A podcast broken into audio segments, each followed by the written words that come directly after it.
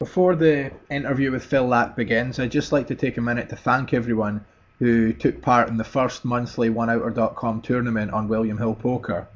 Um, it was a lot of fun for myself to play with some of you listeners. Um, some of you I know personally, and some of you I don't. Um, there was a few guys from Finland, Portugal, and lots of other countries involved, as well as my hometown Dundee. So it was it was a good mix.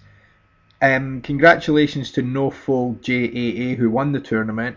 He won the obviously the prize money, a OneOuter.com T-shirt, a free month at PokerXFactor.com, and he also knocked me out, so he got a twenty dollar bounty. Um, next tournament is Sunday the 14th of July, again at 7 p.m. UK time on William Hill Poker. All you need to do to get involved, it's a $5 buy-in, is set up a William Hill Poker account and use promotional code ONEOUTER when setting up the account. That's O N E O U T E R. You can find all the details about the tournaments and the monthly tournament dates from going to the William Hill Poker section on the OneOuter.com homepage. I've also put the league positions up from the results of the first tournament so you can see where you are in the league. The player who tops this league after the sixth tournament will win a free one to one coaching session with Alex Fitzgerald also known as Assassinato Online. So hope to see lots more of you in the tournament on Sunday the 14th of July at 7pm. The password for the tournament is Ginger, G-I-N-G-E-R. When inside the William Hill Poker client, just click on Tournaments and then the magnifying glass icon to search for tournament. Enter one outer and you will find the one outer monthly tournaments there. Thanks for listening.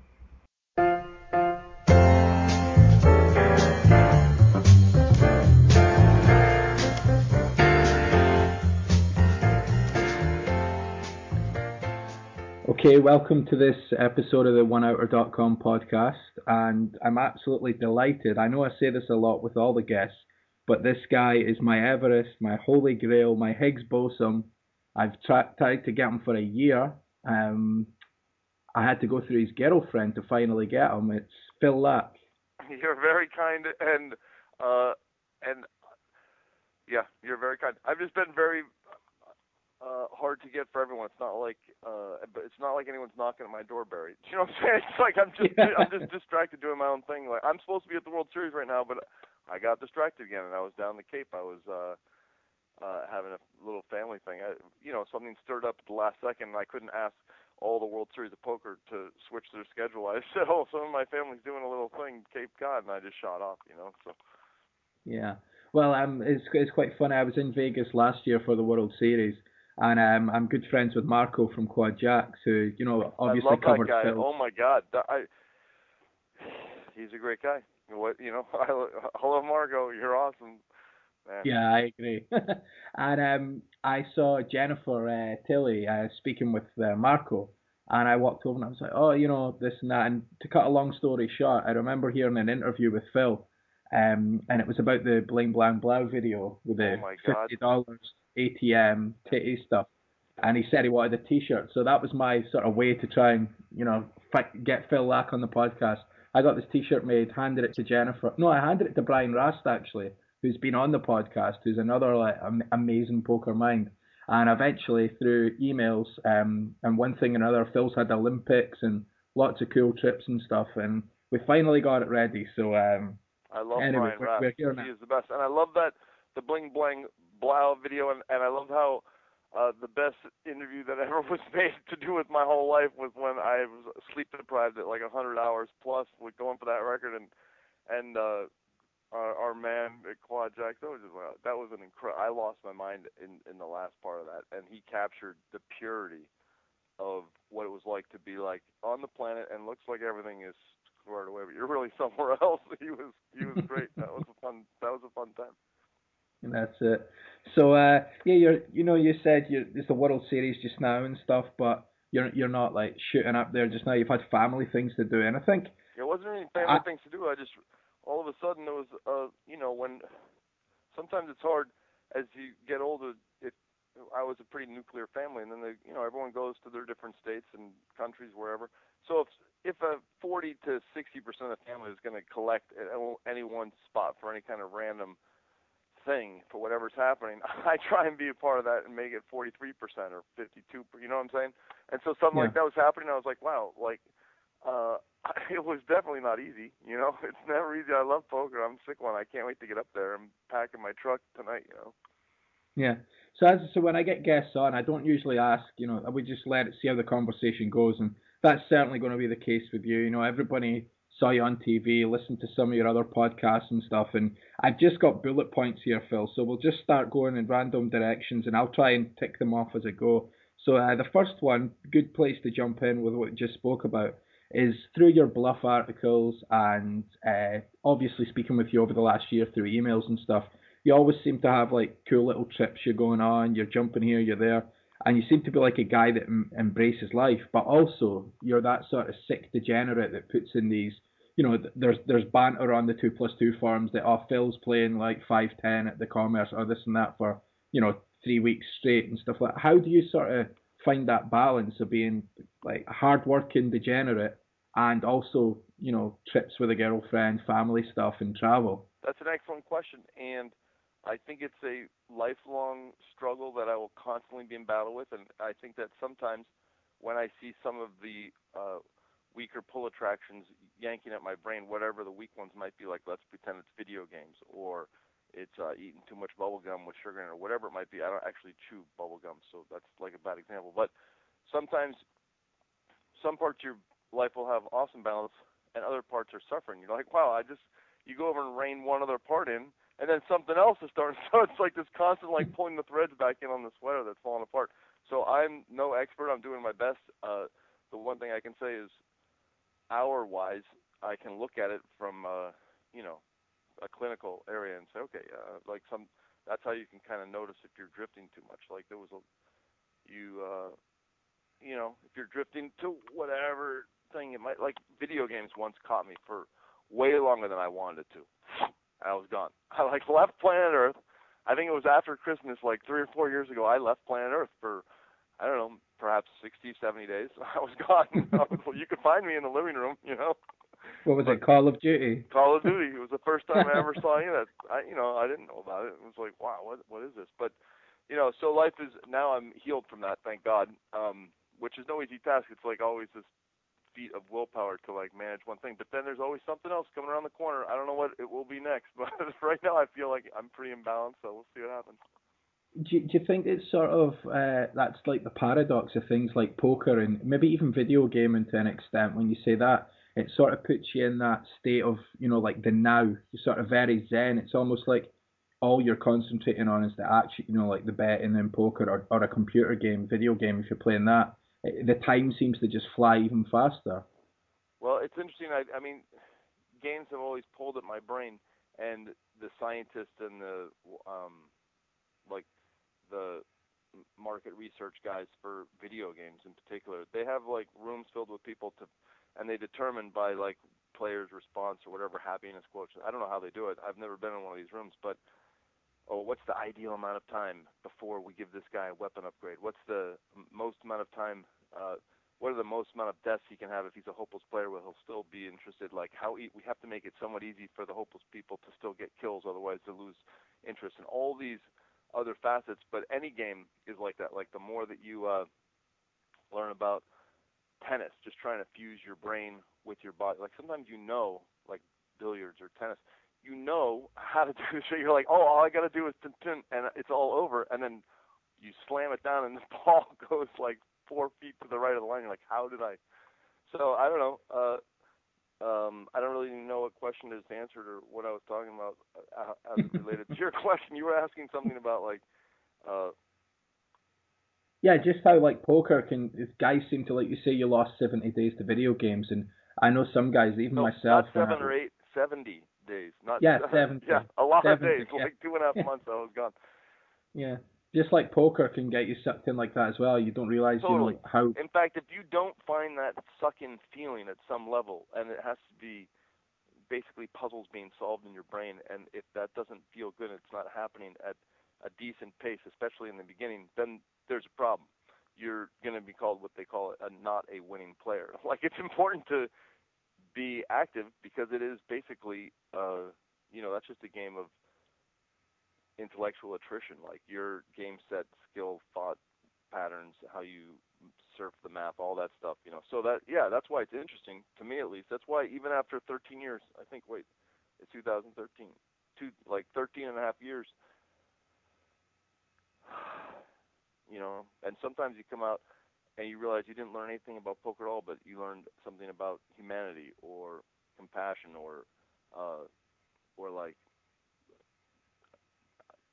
I don't know, just things that are like game theory related, but not like okay, so uh, I don't know, win rates and all. You got me yeah. drifting, kid. I don't even know. you got me. you got me drifting. Even even just sort of like managing, you know, like beats in life, if you like, or like handling stuff a bit better, isn't it? Poker sort of crosses over yeah, with poker, all that. What I was stuff. trying to say earlier is poker's not all just the numbers and whatever, as if you were like at home, uh, online in a vacuum, whatever. There's a lot of social dynamics. Like in a poker room, you might even realize. Like last night, I knew, oh, uh, like actually I played poker at Commerce last night because I was after the Cape. I realized well I was itching to play, but I couldn't just drive to Vegas. I hadn't packed yet, so I drove to the Commerce to get a little action in. And there was a time I was playing shorthanded PLO, and it looked like the no limit game was better. Uh, socially, it would have been more fun, but also it was uh, actually I thought a a better win rate game. So there was like every reason to leave the table I was at and go over there. But I was being kind of like uh, hot headed because I was stuck a little bit and I wanted to look at a lot of hands and play a lot of hands. And uh, it, actually, there was a guy at my table in the short-handed PLO that I thought was playing too slow and it wasn't even enjoyable. But I stayed there because I was stuck. And now this is a very like learning thing. So as I'm driving home, I realized, okay, Phil, uh, like I'm not worried that I won or lost. I actually lost last night, but I'm worried that I noticed an inflection point where things had changed, but I was my emotions had me sitting where I was sitting because my emotions were not in check. And uh, you'll find uh, your best decision making happens when your emotions are in check, and when they aren't in check, other things kind of stem off from that, like your internal core, your alpha things, all that emotion. I don't know the most primal parts of you actually determine huge heuristic post-mortem, you know, the things after that you're in. The the moments of thinking are actually you're you're a better here's what I'm trying to say. This is me rambling. You're a better decision maker when you're in a good emotional state, when everything's in balance. And uh and yeah, so that was what I learned last night that I should have got up and I was like, why and why is it that you can be stuck three or four grand and you're just like it's affecting your emotion. It shouldn't, you know. Not if you're going to yeah. gamble, but it, sometimes it doesn't. Get me, don't get me wrong. I would say what happened to me last night. That probably happens every 15 or 10 sessions, maybe a little more, sometimes less than others. You know what I'm saying? But it, like what happened last night, that's probably a one in ten thing. I don't know why.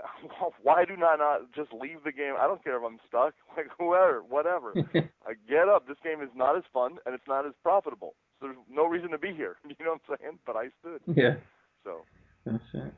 Um, well, uh, perhaps a good thing to talk about is one of my favourite articles from any poker player you wrote in Bluff, and I don't have the date, but it was what was it? so long ago. What... It was called Broke One Time and Never Again. Um, and I actually got my girlfriend to laminate it. This is like two, three years ago. What was it? I don't wait. Something. It's better to do something than never again. What fool me once? It was called no, it was called Broke One Time and Never Again. Oh, Broke One Time. Okay, right. Yes, I remember that. I remember that article, and I remember it resonated like is easy to write and effortless because when that moment happened, where I heard, you know, basically successful gamblers saying that you have to go broke a whole lot of times. I was like, wait a minute, you, maybe their being broke was different than my being broke. My being broke involved eating cereal, like you know, out of a friend's cabinet because I didn't want to go back and live with mom and dad. Like, and it wasn't my first pick of cereal, you know what I'm saying? And then uh I was like, wow, I'm not going to do this again. Like, I don't like not being able to I don't know, have a sandwich in the afternoon if you're hungry. Like I literally went from uh you know, it was probably worth minus fifty bucks. I probably owed somebody fifty bucks, and I had zero dollars in my pocket. That's broke to me. You know, I, I didn't like. Yeah. I wasn't in. I didn't have uh any kind of infrastructure where I was being floated along by, you know, it was it was different back, and that was a, a while ago. You know. Yeah. So for for people that don't know and haven't read the article, and I'll put links up to that article because, as I say, I'm I'm not just saying that. I actually got my girlfriend to like save it from online and laminate it. You know, I and love I, that. I, by the way, if you like that article, you probably would like the Steve Zolotow one. The the guy that they call the Eagle. He's um he wrote an article that I thought was brilliant, and I read a lot of all. I read a lot of articles and everything. So I, when I say that that was brilliant, I was like, wow, it's so well put. He basically had this story where he's like, yeah, there's all these guys that like will win two or three million dollars, and then later they're broke.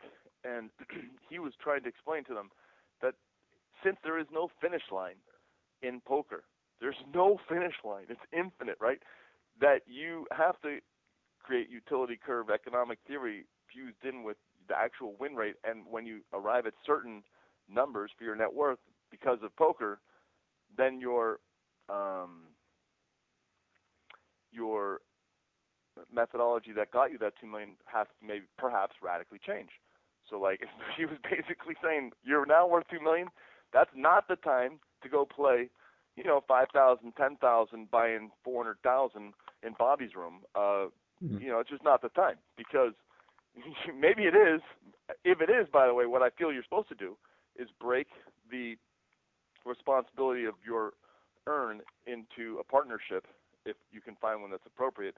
And if you want to subscribe to like a 20x rule or whatever, you can still sit in that game, but you're not supposed to take a shot. And you're actually supposed to be motivated to make money at a slower rate the higher your net worth with uh, like risk constraints, r- portfolio management, whatever, asset allocation. Yeah. It's just basically once you get to two million, it's you know winning two million or losing two million from there is huge because winning two million when you've got two million, um, you know it has some. You're you're richer, you've got two million more, but you're still having pancakes and staying at taking a flight to visit your mom because you want or whatever you need to do. But if you have zero, what are you talking about? You can't even like order a croissant. You know, you lost two million. Yeah. So it's Well, it's- like the map on it's huge, and Steve Zolotow was just genius because he was basically saying, "You've won, you've done it, you're at the finish line. There is no finish line, so it's like a lower than you think it is. It's not a lifetime." And uh, it's very true. Yeah, well, they say like traders and stuff. Once it's all about protecting your capital, that's the first thing you look at, isn't it? Yep. I suppose it's the same with poker. If you've got a little amount of money, you can afford to like reload it or whatever. But as soon as you hit Yeah, that point, To, fact, am- if you're if you have a lower net worth, you're actually supposed to take shots from sort of like a well, whatever. I mean, yeah, the lower your net worth, the more. I don't want to go into like the whole scaling of the number of bank buy-ins, you blah blah blah, but like to touch. So skipping that, but then touching on a thought you gave me, which was in the book "Fooled by" uh no, not "Fooled by Randomness." It's called uh, "Fortune's Formula." A guy Yeah. named William Poundstone wrote a book called Fortune's Formula, which was just a brilliant collection of stories from uh, smart guys that have now some are uh, passed along now. And there was one fella who his mantra was "Get rich slow," and he defended all the time against disasters, and he took insurance against unlikely events that would were likely to happen lifetime, but unlikely in the next year and he was determined to get rich slow. And so he never really had any kind of like huge downswings. Uh, but his growth curve was just so it was like, wow, that's it. That's the trick. You want to you want to do it slow, you know. Yeah. And that was mentioned in your article. So take us to that time when it was, you know, I I don't want to go, we always go right back, how do you start in poker, you know, that sort of stuff. But let's take us to, because backgammon is, you know, certainly, you know, a gambling game and a lot of money, well, certainly back in the day, I don't know what it's like now. Um, but, you know, money was, big money was made and lost in some backgammon games. Take us to that time there when you were in New I'd York. rather be in a twenty-five dollar game with one fella than uh, like uh, maybe maybe a, a, a three-handed chouette for twenty-five dollars would be like so much more favorable than uh, like a, a two hundred dollar uh, a point game with a guy that you were better than. You know, there was just some times where it didn't matter.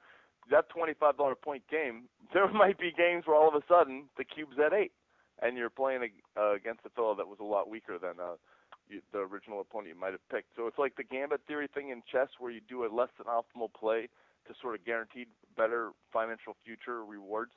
Uh, those things come up in life and gaming and poker and all sorts of stuff. uh, of course, you shouldn't abuse it. Like when you're like, well, okay, I know it's wrong by you know such and such, two hundred and twenty dollars to try and get this card because there's no more implied value. But wow, imagine the tilt value that I can weave into the game from that moment where he knows that I know that I did the mistake, or you know, and uh, it doesn't really get that fine tuned. But the gross arc of what I'm saying, I'm trying to, you know, say basically it's not always just black and white. There can be little, you can cut, you can still get this grilled cheese sandwich with all sorts of different approaches, you know. Yeah. So so take us to that point when you were in New York and your friend was the options trader, and you know what your life was like at that point when you decided to make the play uh, before before you went bust. My life was pretty much the same as it is now, and since I was probably like 12 or 14, I was just always just trying to find ways to have fun, use my brain, and uh, like I was, I've always, I've always just, uh, I don't know, really been just poking around games and thought things like even if I'm in uh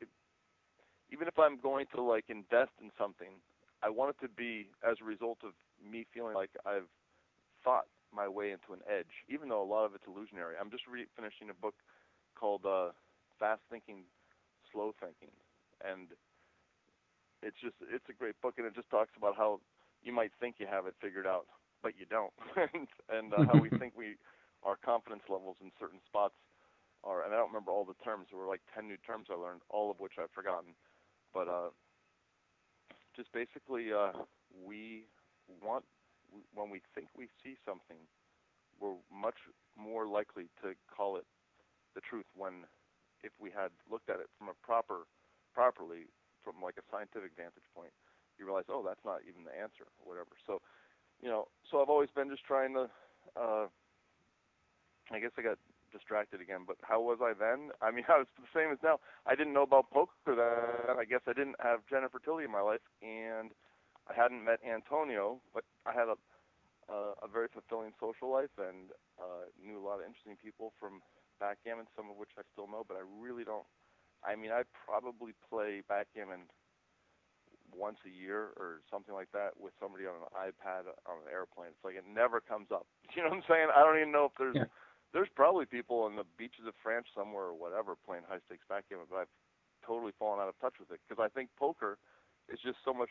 It's just it's just so much more fun. I was like, wow, you get poker's always available. First of all, if you live near a casino, you just go to the casino and you're in a game. You know, boom. And backgammon is well, you gotta arrange it. You gotta either know to go somewhere at like 3 p.m. every day, like a club, or you call somebody up and arrange it.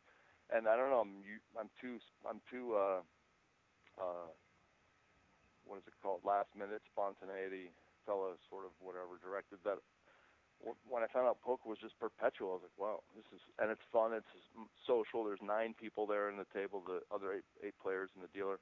Uh, it's definitely going to be more ripe with social opportunity for I don't know.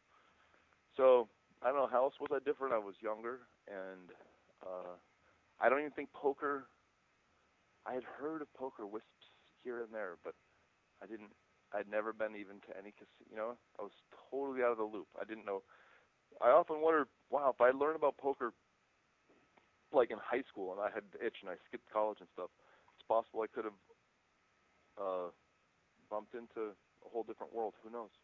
But um, so does that kind of give you a flavor? I really don't know. I I was living in New York at the time, and uh, New York's awesome, and and haven't been there in a year, and I don't know. What's the next thing on the bullet point question? So yeah, yeah, it was just basically to sort of uh, talk about the, the discipline, what you learned. You know, you speak about like you were eating oh, cereal on two dollars. I thought was the most interesting, and uh, and then we'll move on because it's like whatever. But I remember playing poker and people would like cringe with pain when I like you know card came off that was 36, 33 percent or 25. You know, the guy who has the set versus the flush draw, and the flush just got there and he does the math, he realizes, wow, I was 75% or what all these things were like aces versus kings and the percentages that they were talking about and being like stunned that they lost were I just thought it was funny. I didn't understand it at all. I thought it was first I realized it wasn't a put on, but I was trying to figure out like how can somebody who thinks a 80-20 event going against them is anything but like practically likely because when you play backgammon, you're witnessing crazy, crazy. It's 50 moves in a game. Who knows, 30 to 50 moves in a game. And the funny thing about math is, if you're trying to roll a unique number that's a game changer, given enough rolls, it's the probability starts adding. And it's like so you get these, and it's not just one roll that can change things. Maybe there's like a class of four numbers versus a four number combination, and that will like totally restructure the equity in the game.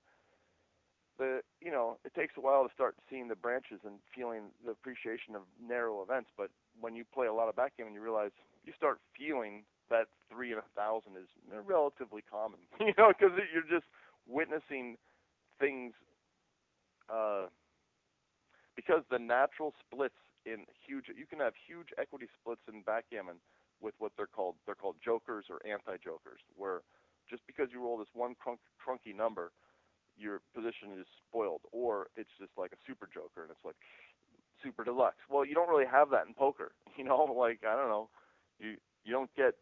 It's not like you're battling against the one outer and the three outers all the time in poker. You're battling against 70-30 edges and splits like that. You know, so yeah, I don't know. Yeah. So when I came into, and also there was one other thing in this in the backgammon halls of New York and the park and whatever, you you, kind of get a feel for uh if a guy says, "Hey, I got a deck of cards, I can make the Jack of Spades come up on its own and squirt lemon juice in your eye." By the time you're done with New York, you realize when a guy says that to you, "Oh yeah, so you've got a special deck of cards, and somehow that Jack knows to come up, and there's like a device hooked up to it, and lemon juice will squirt my eye." You just almost like just figure that's a, the sure thing. Yeah. Like when a guy says, "So I came into poker, and people were like, you know, here's the rube. He's it's his first like month in poker. Let's catch him on some props." and whatever was offered, no matter how counterintuitive it was, I was like, well, I have Bayesian information here. Here's somebody who's willing to bet on a certain event happening, and they they came to me with this bet. So you know what the right side is. It's their side, probably. You know how counterintuitive it is, and the, even if it's uh, clear somehow, it's just better to not make the bets and just learn what the hell's going on. And uh, so I just thought it was funny because people methodologies in the like the prop hustle or whatever kind of thing they were going to try and get you on. If you, I'm not saying this was your average poker player. Maybe like once a month you'd get this character, you know, this drunk guy from wherever, and he was just trying to like. If New York was incredible training because then those opportunities were just fun. It was like, wow, this is the social uh, web that I flow through, and look at this character. I'm so glad I'm hanging out with him to watch his little patter, you know, like it was, and just Yeah. purely from a sociological point of view. And there's no, you have zero temptation, but you definitely want to hear his racket and whatever. So I don't know if that makes Mhm. any sense. So New York was like a good, you know, those two things took me into poker, Yeah. and I kind of came out. I just started winning on the first, but the games were so weak back then, so it wasn't any kind of triumphant thing to say. I was beating the games in 2000. It, it wasn't, you know, that wasn't a, guy that could, I, I would get crushed by the games of today. The version of me that was winning out of the gate in 2000, he was a fish, basically. But I was gambling with other fish, so it was all good, you know. Yeah. So when when you obviously went broke through your your, your speculation in the market, Yep. and you came back, what you learned about discipline there? When I when I read that story, it was like you said earlier in the interview you were you were living off cereal, a two two dollar box of cornflakes a week, and Yep. You were you remember your little b- I remember everything. I remember uh making the decision. I actually walked from, I, yeah, wow. I remember like realizing, wow, I really, I borrowed a thousand dollars at one point because I had zero dollars, and I remember like from the math point of view of my net worth is minus a thousand. I didn't think I could afford a subway token, which was a buck fifty or a dollar. It was a dollar ten or a dollar fifty. I can't remember. It was something over a dollar. So I realized I had to walk, and I said, well, eventually I'll be able to afford because I was walking to a backgammon park, you know, to play five bucks a point backgammon. But I was like, I realized, well, if I do the numbers crunching, eventually I'll be able to buy a used bike for under hundred bucks, and then it will, I'll get my money back on the subway, and I'll be getting exercise. But it was a super grind, and I never once, there wasn't one moment where it felt like constricted or dark or uh, um, like friction or cognitive pain or eh, it was it was actually the best days of my life. I just realized, well, now this is my new plan, okay? And it was just like the same way a guy on the beach is making a sandcastle, and the kids, the water washes up, and he's like, oh, okay, what I got to do is take the sand and go further up the beach. And he doesn't think, oh, the sadness that I've lost this castle. He sees the opportunity of all that sand up further up the beach. It was just straight like this. Is, it was just straight, you know, small time hustle. I just gotta had I had to work and be focused. It wasn't there was no, uh, but it actually, you know, it was arduous at times because you'd see people eating or whatever, and you'd realize, well, you'd be lucky to get a leftover slice of pizza on your net worth. you know what I'm saying? Yeah. You had to stay your little corner, you know.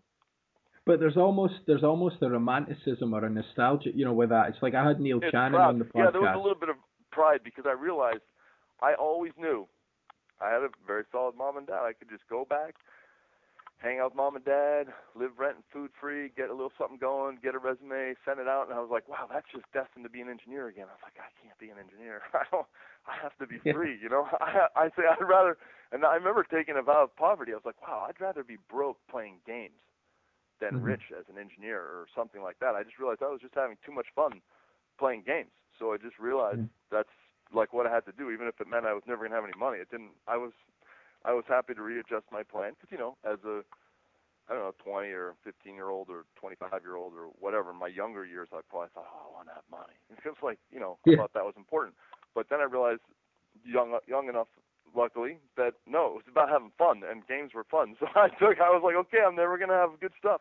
And then I got lucky because poker, because I was good at games, and poker blew up, and it was just easy to, you know, do a little winning while it was easy, you know. Yeah, we tou- we touched on money management and obviously your situation. Then you said you were you were very much uh, aware of your bankroll and your net worth, and, and it's a slow and steady climb and get rich slow. And um, what would be your sort of advice to guys now? You know, starting out. Obviously, it's a different ball game now. Starting online with you know a hundred bucks or whatever. Would what would be your advice? as a young guy, you would want to have uh, a total passion for all all uh, all games, I guess. Like not games, but like you just want to be your best at whatever you can be at, whether that's tennis, because you you're never trying to be good at tennis with the idea of oh maybe there'll be like a twenty dollar match with a friend that I know I'm better than at tennis. Like that zero should be in your head. It should be just at, as a if you just keep pursuing uh, to fill the nooks and crannies of your mind with cool and fun details about any old game. It could be, I mean, preferably gambling ones, because there's no sense in becoming um, awesome at like a rare form or a game that no one plays, or chess for that matter. There's not as much money in chess as poker or whatever. So Mm. um, you can still pursue chess and any other game for that matter for the sake of its, you know, it will make your other games as uh, enhance enhance them, et cetera, just because you're using your brain. But like in games, I guess what I would say is this: whether you think in the future that you will gain money from it or not, all activities should be pursued with great fervor, et cetera, especially uh, the games, all games, because people are more likely to bet on games than they are going to bet on, I don't know, insert anything like who can paint a chair better. I mean, you know what I'm saying? Like games lend Yeah. themselves things with chance. Like enjoy that life, it, it, that ride because it's fun. They're all fun. All games are fun. Like when I was playing, trying to uh, uh, play more events, I realized, well, I've never really played uh, do seven single draw no limit, but conceptually it's very interesting. And I, the first time I played it, I never played it, and I realized, oh wow, this. I realized instantly that it was actually a more sick, pure, intense, cut-throating, sick. Like it was a hyper variant of no limit poker. It was like you couldn't be a nit and you couldn't be a crazy manic either. You had to like there was a fine point of being a like a I don't know. Do seven no limit is just it's like I guess it's kind of like no limit hold'em on a super uh adrenaline or something. It's, it was just like every hand felt like this huge because you know your whole stack first of all, so and, and the chicken game of chicken and position and all these concepts and the, a little bit of the math and this and that. But it was uh I don't know. So I don't know. I kind of got sidetracked. Oh, it was uh advice to young kids. So yeah, be passionate about all the. You can't get good at any of the games without passion. So be passionate about learning whatever and uh whatever strikes your fancy. Spend more time with it if you. And don't really be worried about the results so much because if you're worried about the results, you're missing the first point, which is the ride should be just as fun, although it's not. But in theory, it should be if you're like try, if you're trying to be the self-actualized Buddhist monk, you'd realize well the journey's all the same no matter how well I'm doing, you know. so, but like it's hard to be uh, a philosopher and a Buddhist when the reality of it is, you know, it's sometimes it's nice to have an extra 20 pounds in your pocket, you know. So yeah. Uh, but yeah, just be um, and be happy with wherever you're at because before you know it, it's all over. You got an infinity behind you already, and you have another infinity to roll out in front of you. It's, you just got a little teeny speck of time. You better just try and enjoy it, you know. That's it. So I think it's more about like embracing risk, isn't it, and managing risk, sort of. And be smart about the stuff that you don't know, and be, um, try and learn about it. And the internet's a great resource for stuff. I mean, the first time I went broke, I didn't know I really didn't know. No one. T- it was my first bet, pretty much. You know, like uh, large bet. I didn't realize. Oh wow, Kelly Criterion. No matter how excited I'm about this play, I, their utility curve is. You know, you can't just. The reason why I went broke is I put 96% of my net worth in one idea, which is just yeah. horrific. Like I, I can't even imagine that that was part of my brain. You know, I was just like in a hurry. You know, and I was like. Yeah. Was, so um, and with the super high confidence level of risk, don't get me wrong, one of the things that a lot of finance people get wrong is uh, they overcompensate. They might like like what happened to me. I bet nearly everything. I lost it. Then I was oh, I'm never doing more than like 10% on any idea, no matter how good it is. It turns out that sometimes you should put it, even as much as half of your net worth into one idea. It's uh, a strange concept, but if your confidence levels justify it, there are going to be times where you can make super aggressive Kelly bets, you know, and uh, mm-hmm. um, but anyways, that's like another chapter. But yeah, I was reading that book by Nate Silver. I think it's the Art of the Signal or whatever. And Haralabos, there's a chapter about him in it, um, and it's basically about when he was younger and he, he I can't was it the Lakers maybe he put like his whole net worth basically on that bet for them to win the championship. I remember that he was telling me the numbers were crazy. Uh, yeah uh, yeah, that was that. That is, um, and Haralabos has done very well for himself. Of course, he was very. He's always been very sharp and stuff. Uh, yeah, this. Uh, I don't know what that that was, but he he must have had. He also had, remember, an alternative source of uh, dynamic income at that time. Should he have lost his static bankroll, which is his, you know, whatever was in his fist, he still has the dynamic, the incoming bankroll from the fruits of his labor, his sports this, his uh, sky cap stuff he was doing. Yeah. Point. Like he was going to get another 500 bucks in a few days of hustle. Anyway, so yeah. you have to also incorporate that into your uh, betting schemes. It's a lot different being worth 100,000 or a guy who's worth 50,000, but he has a trust fund coming in 6,000 a month. I mean, it's a super crush the 50 times, six grand a month, or whatever it might be. You know. Yeah. Yeah. So Haralabos, he was one of these guys in like high stakes poker back in the day was just superb viewing and still probably the best poker show that's you know ever been on. And uh, you did certainly well in quite a lot of the shows.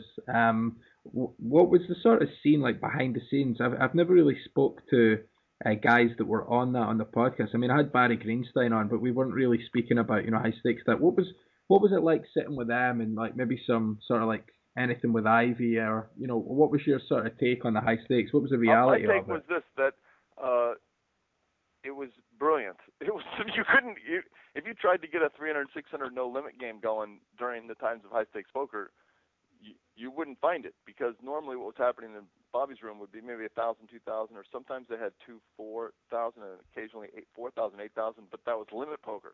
No one was yeah. really before high stakes poker. If you went into the Bellagio or the Commerce or even a lot of home games, it was pretty much like it capped out at 25, 50. So, eh, during the series, it'd be the occasional 100, 200, but like the the 300, 600 with antes, like this was just like every, this was just, you know, uh, new. It was new and it was fun because uh, we were going to see what everyone had afterwards and stuff. So it was a great, it was a great time, and I can't wait for those. Uh, for those days to come back, which I think they kind of are going to, because I I'm pretty sure Mori Eskandani is very keen on making poker shows, and with the new uh, cl- uh, climate in America of poker now. I think it's legal in three states. I'm not sure. It could be four.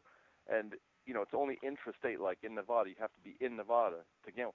But eventually, I would think this is going to fill up and move state by state, and then eventually there'll be companies that'll say, "Hey, it's worth it for us to build these." You know, those shows were funded by Stars or Full Tilt or whatever. You know that they were infomercials in a sense to send pe- people traffic to their poker sites. So that's why they're not being built now. Not, people still want to watch them, but no one wants to pay the ads for it. You know. Yeah, yeah. So, um, I, as I say, I had Neil Channing on the the podcast um, last year, I think it was, and uh, I know you and him are, you know, good friends. And he told, I asked him for a Phil Laak story because I told him, oh, I'm trying to get Phil on the podcast and stuff.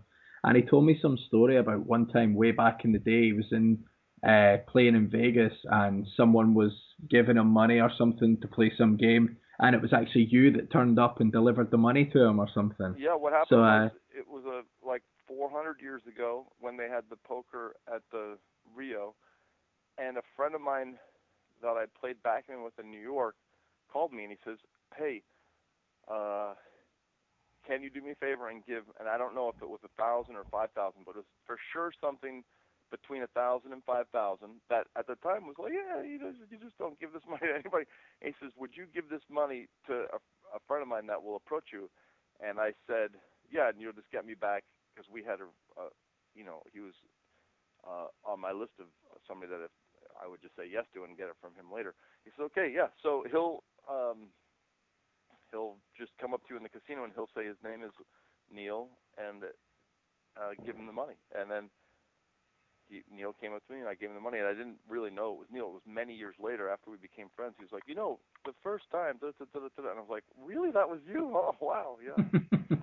But uh, that was Yeah. really an interesting story. So we probably lost like eight percent of your podcast listeners with that last. no, no, no, not at all. No, the Neil Channing, when I had him on, we spoke for two hours forty-seven minutes. It He was is the basically best. Oh my God, the best part about Neil is as you dip in, you can dip in at any point because he's nonstop stories, right? So you can just dip in, like, if, Yeah. and then you can dip out. And at any time in your life you dip in and dip out, it's a whole new series of cool little stories, and you pop back out, and you're like, he is a collection of because he's he he tells stories like an awesome raconteur, and he has seen everything. And if he wasn't there, he knows firsthand of one of the guys, one of the people that was there is his buddy, and told it to him firsthand. Like, do you know what I'm saying? Yeah. Literally everything in Europe for the last 40 years to do with gambling, and a lot of America. He's just like one pulse right there, and it's so much fun talking to him. Yeah, and another one of your friends, uh, Brian Rast, who you know I gave the T-shirt to, and he's Yep. been on the podcast. Hey, something about Brian, just like I had him on the podcast, and we talked about this question about um, it's been discussed, I think, on Poker After Dark. I think it was maybe Helmuth and stuff going on about it, and it was what do you do on the first hand, you know, the World Series, a sort of hypothetical. You got pocket aces, and the whole table goes, you know, all in, and you, you you've got pocket aces. Do you call or fold? And me and Brian sort of like talked right through It's it. a and we used no-brainer. The answer is instantaneous for like 10 reasons. It's it's just like a super slaughter. I don't know. Did everyone get it right? Um, we kind of we were going through the. You have the to throw all the theory out and think practically. You're at the World Series of Poker. No one wins, but everyone wins. The only way to win is by subjecting yourself to death. And every table in Vegas, there's some kind of action happening. And by being in one table, it means you're not at another table. So you're supposed to go around to as many tables as possible and collect whatever theoretical equity there is. Just snap, touch, touch, touch, touch. Because if you don't, it, it's a good thing if you lose with aces because then you're in another game with a more opportunity to be plus plus plus. And every time you have aces versus kings heads up in the cash game after you bust with aces eight handed or nine handed, it's a Mhm. good thing you lost because you're putting yourself in plus EV spots, and your goal is not Yeah. to. Uh, your goal is to just keep touching. You get more EV spots per hour. If yeah, if you're gonna live, if you if your last gamble on life is that, now you can take the other approach because there's no other place to go and you can craft your mind to the whole thing and it's your last game. You want to enjoy the la- like little dribbles and you're going to out science and you get your value of time spent because if you bust out all you can do is like uh read a book. There are no other uh, you know in so in in some ways you can fold but the truth is not during the series when it's like a festering fester pot of insanity everywhere.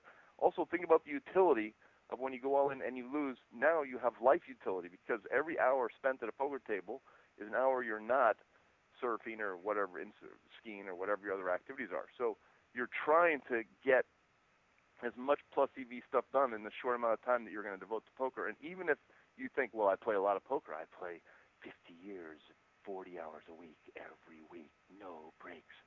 That's still no time because in the infinity spectra, like all you're doing is touching these little moments of the probability speckles that come your way. And the trick is, is to hmm. take those speckles like a basket in the in the orchards, like if you were in the I don't know 1865 on an orchard and you were just raising your cattle and simply and you go fishing occasionally for some trout and then the apples are in season. Yeah, you take your bucket, you go out, you shake a couple of trees or you pick them up off the ground. You don't have to get all the apples on the orchard trees. You don't have to. There's other people. Let other people have some of the apples. It's like when you finish a run, you don't have to drink all the water at the fountain. You can have a little bit, take a break. It's all good. It's all going to happen. It's all going to unfold. You know. So yeah. I want to be in that exciting spot. I want to be the. I, I don't care if I win or lose. That's not the point. The point is to be on the curve, to be moving through the flux in life, to not be static, to be dynamic. It's dynamicism that stems from all the like things that unfold. You, it's a lot easier to win a tournament with a hundred thousand too, and it's a lot cooler story too, and it's fun and whatever. Fun, uh, fun. Mm. Okay, there's another one. Fun is one of the primary three constraints you should have on your life. fun, freedom, fulfillment. It's going to be fun to to try and beat eight people. I mean, if you don't view yeah. that as a fun task, then you shouldn't be gambling anyway. So it's a I can't even. It's not even close. It's not. Even, it's such a wrapped shut and case dry. It's like once you enter in the fun equipment, it's, it's done. You don't even.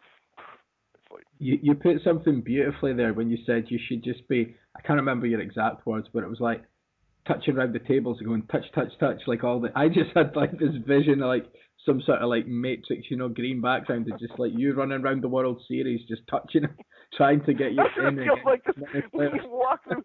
It's uh oh man, yeah. When you, it's just like opportunities everywhere. It's also funny because the corollary to that, what a lot of people don't see, and this is like one of the dark corners of like the gambling thing about going broke and stuff is the same way that see a lot of gamblers can taste the touching effect that I just explained that can that um, ripples familiar through people's I don't know consciousness. So like, oh yeah, there's like action. What you also want to do is be sensitive. You don't have to like focus on it, but you have to be sensitive that as you walk towards the poker tables, you are walking by the anti-gravity parallel thing to that construct and all these people playing craps roulette and whatever. They're like spinning their their money is being chiseled away from them. Okay, so mm-hmm. all those tables are sprinkle like minus EV. It's like a, a red, different levels. It's but so you're walking through all the like all the you know fiscal downtick chipping away at all the um, I don't know souls, the the, yeah. live souls around the tables. Going to the place where there's like it's like a little garden. That's why it's green. You know, it's like that's why the felt is green. And so I don't know. Does that make any sense? Yeah, no, it does, and I've had strange feelings like that in Vegas, and you know, just sober as well, just when you've been playing too long. And by the way, um, that's like, uh, also, if you start thinking like that in gambling, then go out to Red Rock Canyon and go for a run. You don't want your consciousness to be peppered by like the particulars of any one thing too much. I don't think, you know. I mean, uh, when I was in Vegas last year, I mean, seriously, I wasn't even drinking, you know, and the day. I've never had so much deja vu in my life. It just felt weird, like lots of situations, you know. It was just so strange. Yep. Yep. That's another. That's another story. yep. I love Brian Rast. He's the best. I can't wait to see him. I haven't seen him in a bit, and uh, uh, he and uh, Antonio and a lot of uh, just everyone is up there. They're just like pounding away at these tournaments, and I feel like, oh wow, like I gotta get up there, you know. So. well, it's like uh, about Antonio with the you know, obviously his victory last year and the that big one for one drop and stuff. I mean, did did you rail him at that? I did, but I did it digitally. What happened was I went by the Rio, and I was like, great, I'm gonna catch the like this tournament, and I didn't come in that late, but it was already so packed, and I think um, I I'd seen some of it on the internet from my house, and then I went over there one or two more people faded away. Maybe it was like four or five handed at this point, and I was like, wow, I never saw such a throng of people. It was really, I was like, wow, I could, okay, jiggle through, get somebody to bring me in, and just, I, there would be a place for it. And I was like, you know what? Or I could go to my buddy's flat screen, huge TV, to, you know, and just watch it proper with no distractions, no anything. And uh, so I went, and that was intense. So I actually, there was like three or four of us watching it on a on a big screen TV, but uh, it was very, it was a very intense time. That was very cool.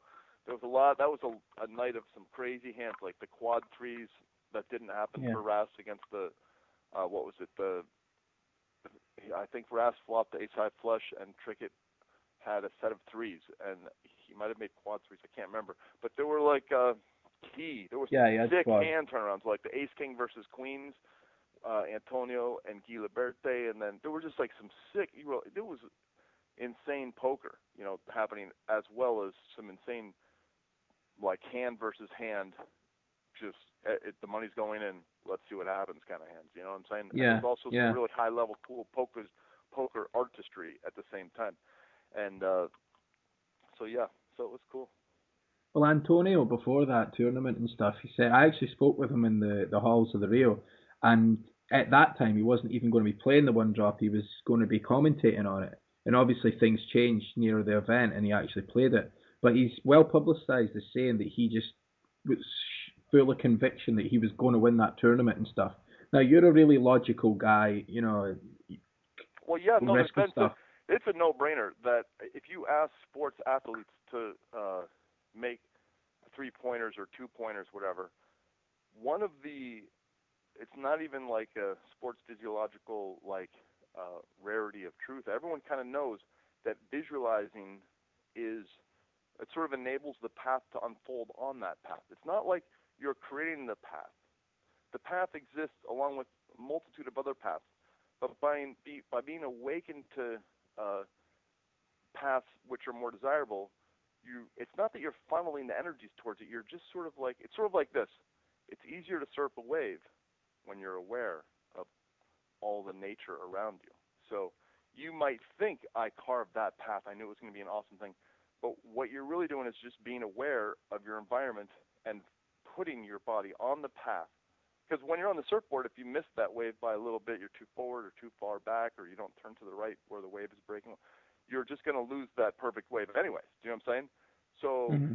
it, it's like that's why the that's why poker's uh, often such an insidious beast because you rewind hands, you're like, wow, if I had called the two under, or if if he didn't raise, which was a really odd raise. Sometimes the strange one is a guy will raise in a spot where eight out of ten times he's never raising there. He's flatting every time, which meant you would have flatted.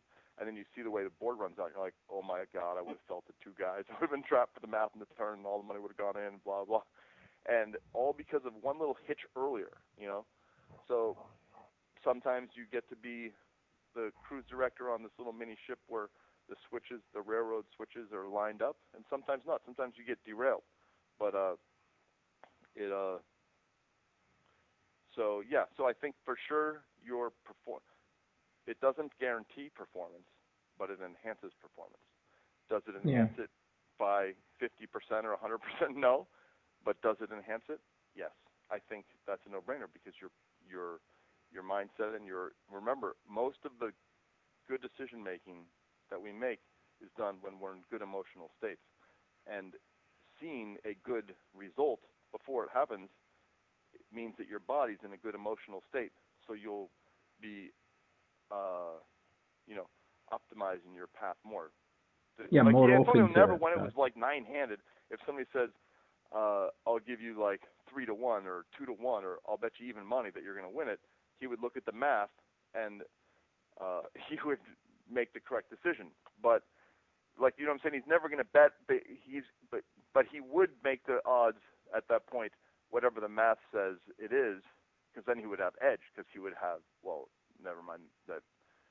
I was just talking about if all all if all things were equal, meaning all the skills yeah. were predicted equally, he would have then a free roll on psychic edge, which is why it's okay to flip when your net worth is yeah. a certain amount. Like if your net worth is ten thousand, you shouldn't be flipping for like three thousand. Obviously, this is like a super simple mm-hmm. math thing to show you. But if you have a high net worth and somebody wants to flip you for a hundred bucks, there's all the intangibles attached to that moment and the added benefit of you get to pretend that a thing called psychic premonition exists and you get to attack the possible free roll that it does exist. So mm-hmm. the scientist in me knows that sure it does not exist, but that doesn't mean I'm not allowed to let the child in me roam because it's safe to roam. It's safe. I can even play you if I wanted to. I could play you uh, flipping red black on a flop and try and lose and still be quite successful. It doesn't matter what my mental state is. The math is still overridingly huge. That one yeah. thing is going to is if you're flipping, you can run bad, you can run good. But since there is an opportunity to perceive that there's a possibility of something, and it's not uh, can't work against you from a scientific point of view, then it's a free roll on fun. You get to now mm. have, you know, you can. Does that make any sense? You get to. It's, yeah. It's an emotional free roll where you get to just. Yeah. Uh, put yourself through whatever. I don't know. And if it, if you run bad, you can start to say, oh yeah, I'm an anti-barometer barometer for psychic phenomena, and then you start thinking, you know. So you're allowed that if as long as you do it in check and you're not opening up a, uh, you know, your bank account to go to the psychic reader down the street and have your tarot cards. like if you, if you do it as a scientist with all fun, uh, treating it as a fun prize, it's okay, you know. Yeah. Well, going further down the rabbit hole, right? This is real sort of like when you're going on about stuff like that. You again, one of your articles or somewhere I read it because you you actually posted a link to go and read about it, and it was some Ivy League, I think, somewhere in America, at some Ivy League university. They were looking at the effects of human behavior yep. and human thought on random number yep. generators. It's called the, and I, I hope the website's still up. I know it was. Uh, was a Princeton's Engineering Anomalies Research Department, which uh, was an active extension of the Princeton University you've heard of, and then like you know the Ivy League up there school. But it was a very like you know off the engineering department something, and it was fun. It was it was uh, part of the school curricula, whatever. And they were studying these things. Now it's since uh, that branch I think is closed up, but I think the website has tons of like hundreds and hundreds of abstracts of scientific journals into small scale interference on the real world from human consciousness. And mm-hmm. it turns out that most scientists would agree that at almost molecular levels, like almost at uh, just above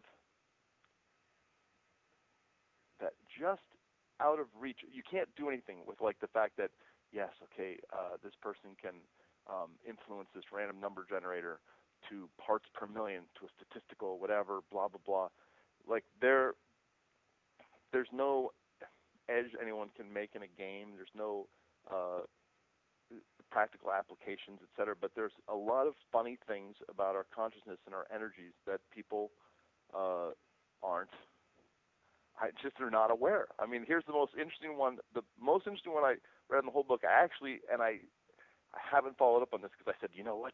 When I have the money, I'm going to test that experiment to see if it's true because I need to see it from my own eyes. But uh, and I don't know how much it would cost. I think you could get you could. It's just one piece of equipment. I don't know where I would have to rent it. But check this out. You can put a guy in a room and put a video camera on him, and he knows that people are watching him or not watching him or whatever. He's being recorded. He knows that uh, somebody may or may not be watching him from another building. Well, you know, via uh, the telephone cables or the wires in the building. Yeah. The standard technology that we have today. It turns out if you put this guy in one of those, and I don't remember the name of the machine. I have to reload. It was, I think it was called The Conscious Mind by Dean Radin, R-A-D-I-N, and uh, some somewhere in the book it would talk about this. But you put this guy up to a battery test of uh, the guy who's sitting in the room just doing his thing. He's just reading a book or whatever but if you measure his electromagnetic resonance or his alpha waves, there's some like energies that the human body is giving off. Some are magnetic, some are this, some are that, some are heat, whatever. They're a, a collection of these uh, instruments are able to detect. Now the guy can't tell, but the instruments react when he's being observed. So if you're in another building across town and you're you start to look at this man, the instruments on the machine record that he's being looked at. He doesn't feel any different. Everything's the same in his point of view. He's just hanging out in a room reading a book. But there are devices that you can that can magnify super small things in the human body. how does this guy know that across town there's a guy looking at him on the camcorder? Yeah. Now, this is when I read this. I read this like a long time ago. I, you know, the scientist in me was like, this is impossible, and blah blah blah blah.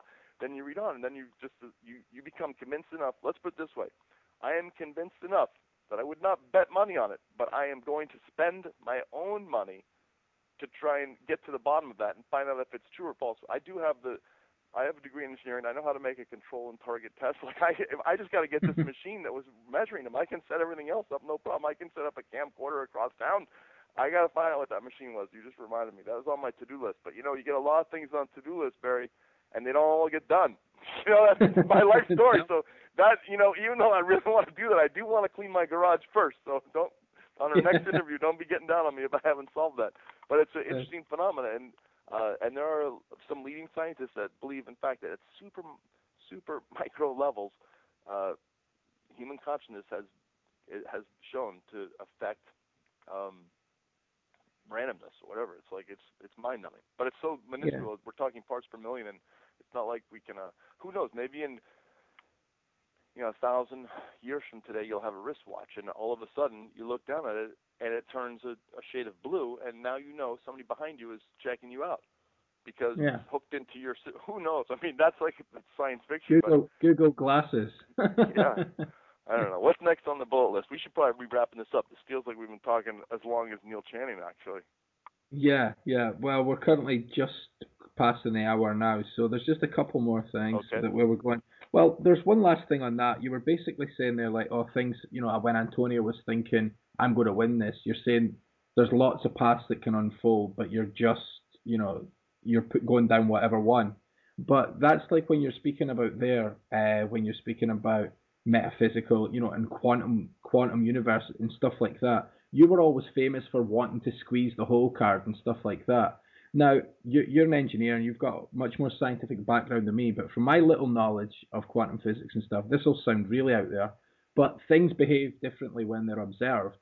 So, it's what do you think? Yeah, it's it's called the Heisenberg principle, and I'm not a scientist. Uh, I didn't study physics. I was more engineering, but I have done a little bit of reading. The small particles, you if you want to find out their um, what they look like and their direction, as you measure their direction, uh, their wait, what is it? There's mass and velocity and direction. Is that what it is?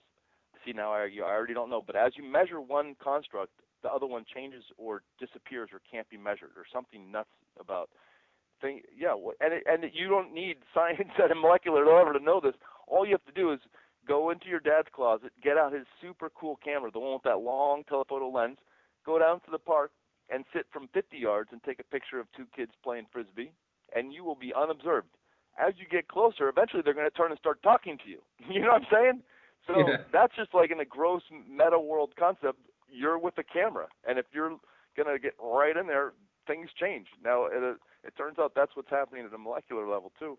And I don't know why we're talking about the Heisenberg principle, and I don't know if my analogies made any sense, but no, they did, they did. Right, let's go. Next thing, the World Series coming up. You're out there for it.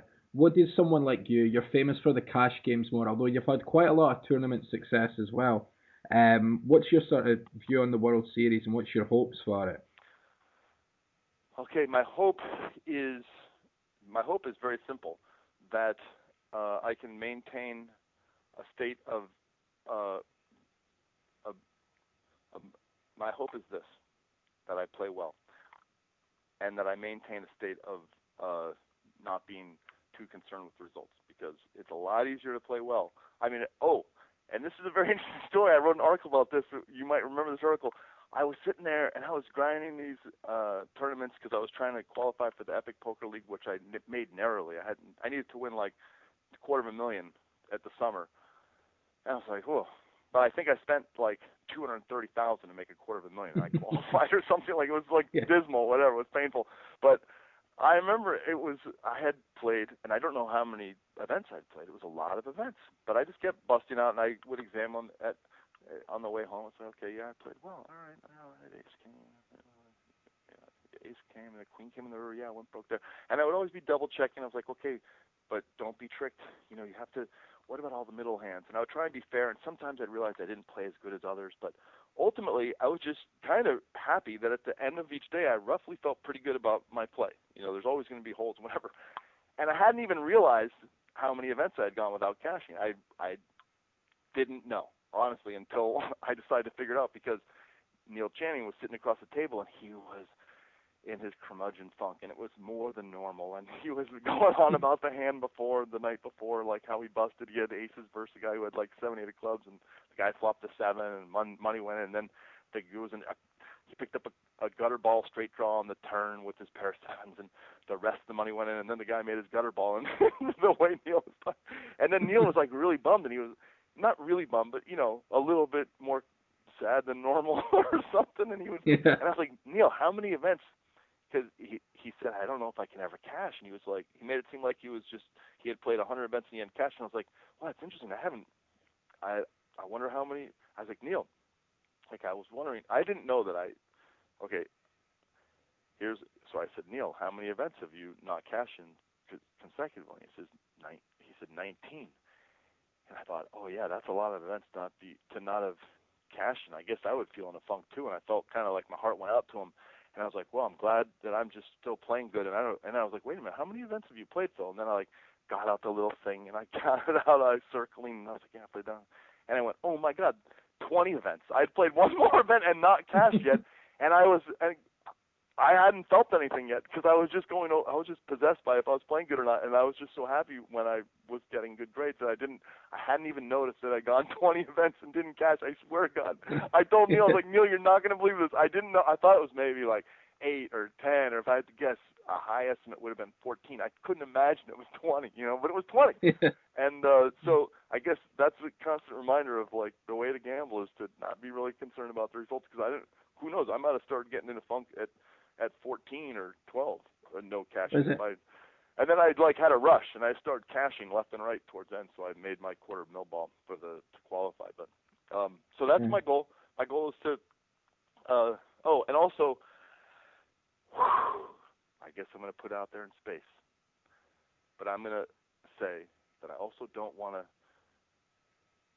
pull 48 hour sessions. I want every session, like from when I wake up, I want to go to bed approximately 18 hours later. I don't want to do one of these things where I, it's, you know, I bust out of a tournament at 8 p.m. I go over to the Bellagio. Let's say I'm playing, and now it's two in the morning, and uh, you know, there's some fish there or whatever. Because I don't think the fish money is worth it anymore. The circadian rhythm purity is just too valuable. I've jambled with it, and then I super jambled with it that 115 hour stretch, and I'm pretty, pretty happy trying to keep to um, you know, the latest I'll go to bed is something like 5 a.m. I did that uh, last night, in fact. But it, I try and keep it to a minimum. So I guess that those are my goals: to play well and to not stay up past like 5 or 6 a.m. on any one particular day. Unless the game's good. nope. I even I think even if the uh, games are good, because uh, the I think those days are behind me now, Barry. I think those. I'm I'm hoping that those days are behind me where because um, I don't need to chase the dollar as much. You know, whatever. It's like yeah. fun to chase it. It's fun, but like I'm there because I love the game and whatever. Uh, I do my best, and trust me, I'll put in a little extra time if something special or if some magic is happening at the table. But I'm not down with the whole. You stay awake for the next day. You go to bed at like 2 p.m. You hold. I'm trying to remove that from my life. So nope. Even if the game is good, you'll there'll be a seat open. You know, and you'll the next guy on the list will have his shot. Okay, last question. Of all the players I've had on, I've never asked this question, but it feels right to ask you. What's the meaning of life? fun, freedom, and fulfillment. You want to have fun. You want to be free while you do it, and you want to pursue fulfilling activities along the way. So you know, doesn't all have to be fun. Doesn't all have to be fulfillment. A little blend of both, and uh, to try and be as free as you can. And freedom is actually a state of mind in some ways because even when I was, you know, I don't know, when I might have felt more like hedged in because of a job or something, because of having a lower net worth and having to pay the rent or whatever constructs existed, I was always able to, and I think it's important to try and keep as free a state of mind as possible because remember, your brain is wherever you are. and you can always be doing something with your brain. Doesn't you don't have to be 100% present wherever you are if you don't need to be. You can be on a, a bus and look, and you don't you don't have the luxury of a book or uh, an interesting game to play on your phone. You can use your brain and you know fill in the blanks for creating your own good times. So I guess fun, freedom, fulfillment. That's what I would say. Meaning of life, and also, well, I guess something that supersedes that is love. So first, figure out the love thing. Get it from your family, your loved one, your girlfriend, whatever. Some, you know. But the way to, I guess, so you want to be, you want to have love. Is there love? I guess that's it. I guess I'll go with the four, those four, with love being the first, the overarching thing, and then uh, a meaning of life. I guess that's cl- or 42. I could just say 42. Right? Yeah, Douglas Adams style. I mean, I don't know, whatever. Don't yeah. know. That's cool. Well, Phil, it took a year and a T-shirt, and uh, you know, approaching Jennifer in the Rio, and uh, saying, you know, any chance we could get Phil on and stuff. But thanks so much for coming on, and uh, it's been great fun. And good luck to you and Jennifer at the series this year. I'll keep an eye out for your results. Thank you so much. It was awesome. I'm sorry it took me so long to uh, to make this happen. And you are uh, now. Are we, are we gonna see you at the the final, the main, the last event? I'm not going to make it out this year. I was there last year, but um, I'll be I'll be keeping an eye out for the, the coverage and see see how you two get on.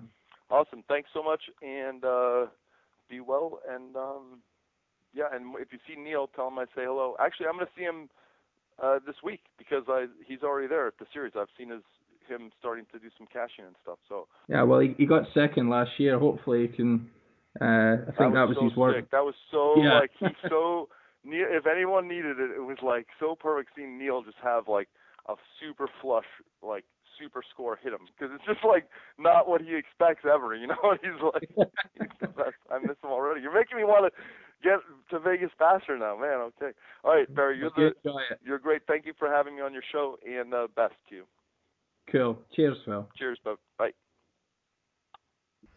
As a OneOuter.com podcast listener, you can get yourself a massive $70 discount from our sponsors, PokerXFactor.com. They offer the best in poker training with lots of new videos each week from some of the top names in online poker. Just use coupon code OneOuter70. That's O N E O U T E R 70.